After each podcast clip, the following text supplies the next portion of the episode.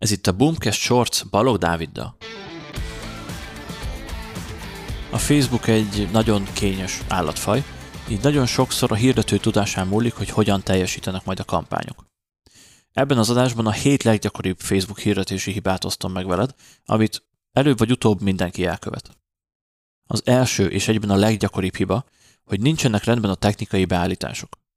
Gondolok itt például a pixelre, az eseményekre, egyéni konverziókra, vagy ugye az iOS 14.5 óta a domain név megerősítésre például, ami nagyon gyakran elmarad. Ezek mind olyan technikai dolgok, amiket egyszer kell megcsinálni és jól beállítani, de hogyha nincsenek meg, akkor kb. esélye sincs a hirdetéseidnek, hogy profitábilisan működjenek. A következő hiba, hogy ha nem a megfelelő kampánycélt használod bizonyos hirdetéseknél. Például, hogyha értékesíteni akarsz, akkor valószínűleg konverziós kampánycélt érdemes használni, hogyha a márka építő kampányokat vagy hirdetéseket futtatsz, akkor pedig mondjuk elérés alapút, és ezeket kell mindig a célodnak megfelelően variálni és kombinálni. A harmadik hiba, ami kifejezetten a konverziós kampányoknál fordul elő, hogyha nem a megfelelő eseményre optimalizálsz. Erről is beszéltem már korábbi adásokban is, csomó cikkünk is van a blogon, de ugye az a lényeg, hogyha mondjuk egy webshopod van és értékesíteni szeretnél, akkor érdemes a vásárlás eseményre optimalizálni. De vannak olyan egyéb tényezők, például a költségkeret szűkössége, ami miatt lehet, hogy nem érdemes a vásárlásra, mert csak egy jönne belőle naponta, hanem mondjuk egy kosárba helyezésre, amiből jöhet tíz is naponta, ugyanakkor a költségkeretből. A negyedik hiba, hogy nagyon bekorlátozod az algoritmust, így ez nem tud dolgozni. Erről is nagyon sokat beszéltem már, érdemes visszanézni egyébként itt a sorcokat, mert rengeteg adás van már erről a témáról.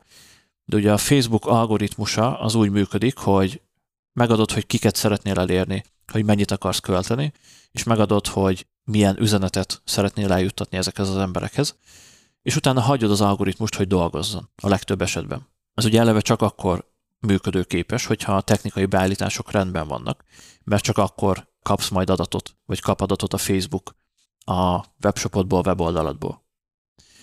Úgyhogy nagyon gyakori hiba, hogy túlságosan megkötöd az algoritmus kezét, hogy nem hagyod dolgozni, hogy belepiszkálsz, módosítgatsz túl hamar a hirdetésekbe, hirdetés sorozatokba. Ez egy nagyon-nagyon gyakori hiba, és az a legrosszabb benne, hogy nem is lehet kielemezni. Tehát, hogyha módosítottál valamit, és elkövetted ezt a hibát, akkor nagyon nehéz utána megnézni az adatokból, hogy mi volt korábban és mi volt a módosítás után. Az ötödik hirdetési hiba, hogy nem tud kilépni a hirdetésed a tanulási szakaszból. Erről is volt egy sorcadás most március elején, hogy mégis mi az a tanulási szakasz, és hogy hogyan tudod ezt megelőzni.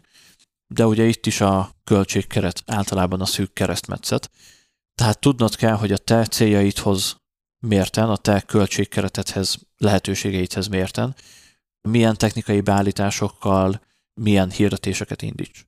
Hogyha ez nincs meg, és nincs meg ez az átfogó tudásod, akkor tanulási szakaszban ragadnak majd a kampányaid, és akkor is ugyanaz lesz, nem fognak tudni profitábilisan működni. A hatodik hiba, hogy túl sok vagy túl kevés hirdetésverziót használsz. Mindkettőre van példa, és mindkettő rossz egyébként. Ha túl keveset használsz, akkor ugye ez a baj, hogy nem tudsz tesztelni, és nem találsz idővel jobb verziókat. Hogyha túl sokat használsz, akkor pedig félre megy a teszted, nem tudsz rendesen, értelmesen letesztelni dolgokat, erről is volt korábban adás, és mindkettőnek az lesz a végeredménye, hogy nem fog hatékonyan működni a marketing rendszered. Általában egyébként a költségkeret határozza meg, hogy, hogy hány verziót tudsz futtatni egy időben. A hetedik és egyben legutolsó hiba pedig, hogy a Facebooktól várod a csodát, és nem gondolkozol rendszerben. Ez is egy nagyon-nagyon gyakori hiba, és ez már nem csak kifejezetten ugye Facebook hirdetési hiba, de nagyon sokan úgy vannak vele, hogy elkezdenek Facebookon hirdetni, kiértékelik a teljesítményét, vagy jó, vagy rossz.